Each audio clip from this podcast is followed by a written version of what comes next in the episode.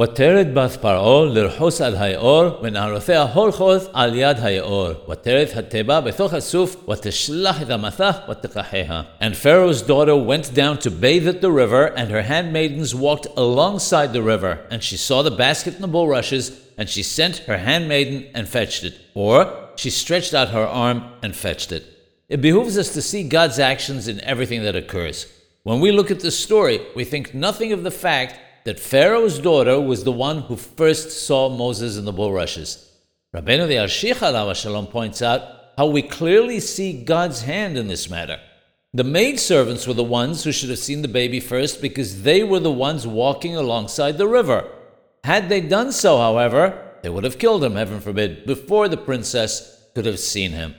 God made it. The Bathya, Pharaoh's daughter, saw him first because, as we know, she was very righteous and felt merciful towards him.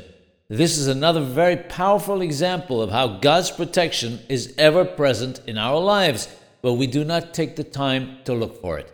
We must take time out every day to see the miracles that God does for us daily.